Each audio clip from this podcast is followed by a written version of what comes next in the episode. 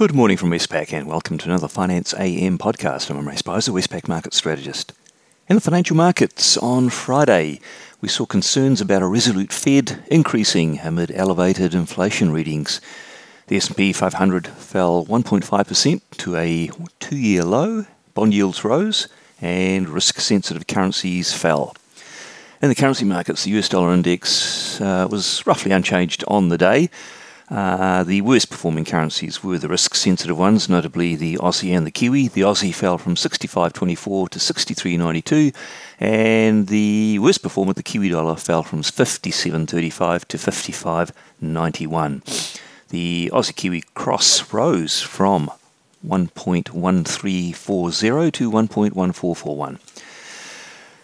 In the interest rate markets, uh, US two year Treasury yields initially fell from 4.22 to 4.13%, and that was possibly due to month end and quarter end rebalancing, but later on rose to 4.28%, so net higher on the day.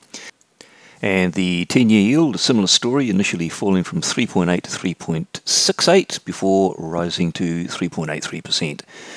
Uh, markets there are still pricing in a fairly decent chance of the next Fed move being a 75 point hike. In the Australian interest rate markets, three government bond yields initially fell quite sharply from 3.74 to 3.6%. Again, that might have been a month end quarter end rebalance effect.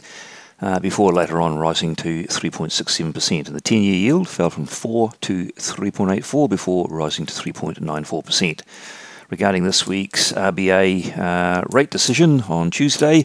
Uh, markets are pricing in a 43 basis point rate hike at the meeting. In other words, a pretty decent chance of a uh, 50 point hike. In commodity markets, Brent crude oil fell 3.0% to $86. Copper rose 0.5%, gold's unchanged, and iron ore fell 0.4% to $96.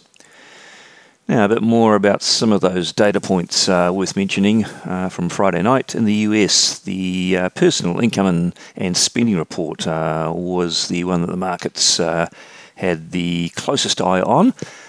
Uh, they were close to expectations overall, considering back revisions, but the component for the PCE deflator, and that deflator is the variable the Fed targets for inflation, uh, that did rise. The uh, core measure of um, uh, the PCE deflator uh, rose from 4.7 to 4.9%, and that was also uh, about 0.2 higher than market expectations.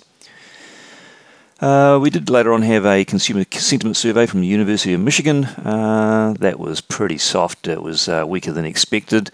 There was a five to ten year ahead inflation expectations reading in that, and that's one that the Fed does uh, keep half an eye on. Um, that actually slipped from 2.8 to 2.7%.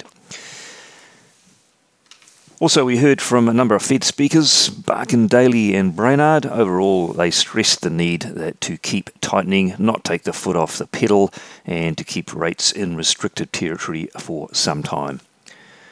And in the Eurozone, we had uh, some inflation readings there. Uh, CPI for the month of September uh, rose at an annual pace of 10%, and the core measure uh, rose at an annual pace of 4.8%. That is a record high, and it was also uh, a bit higher than markets had expected. Uh, within countries, Germany and Austria um, had some fairly high readings, offsetting softer readings in Spain and France. And we had an unemployment reading for the month of August, held steady as expected at 6.6%. On the day, what's out that could be market moving? Uh, not a great deal locally. Indeed, Australia will observe a holiday, Labor Day today, in uh, a number of the key states. Uh, but looking ahead to the Northern Hemisphere, uh, the pick of the bunch for markets will be the US ISM Manufacturing PMI survey and this should continue to signal a slowing of growth uh, for the month of September uh, as those rate hikes uh, take effect. And we also do hear from uh, a couple of Fed speakers, Bostic and Williams, on the podium. Well, that's it from me today. Thank you for listening. I'll be back again same time tomorrow morning.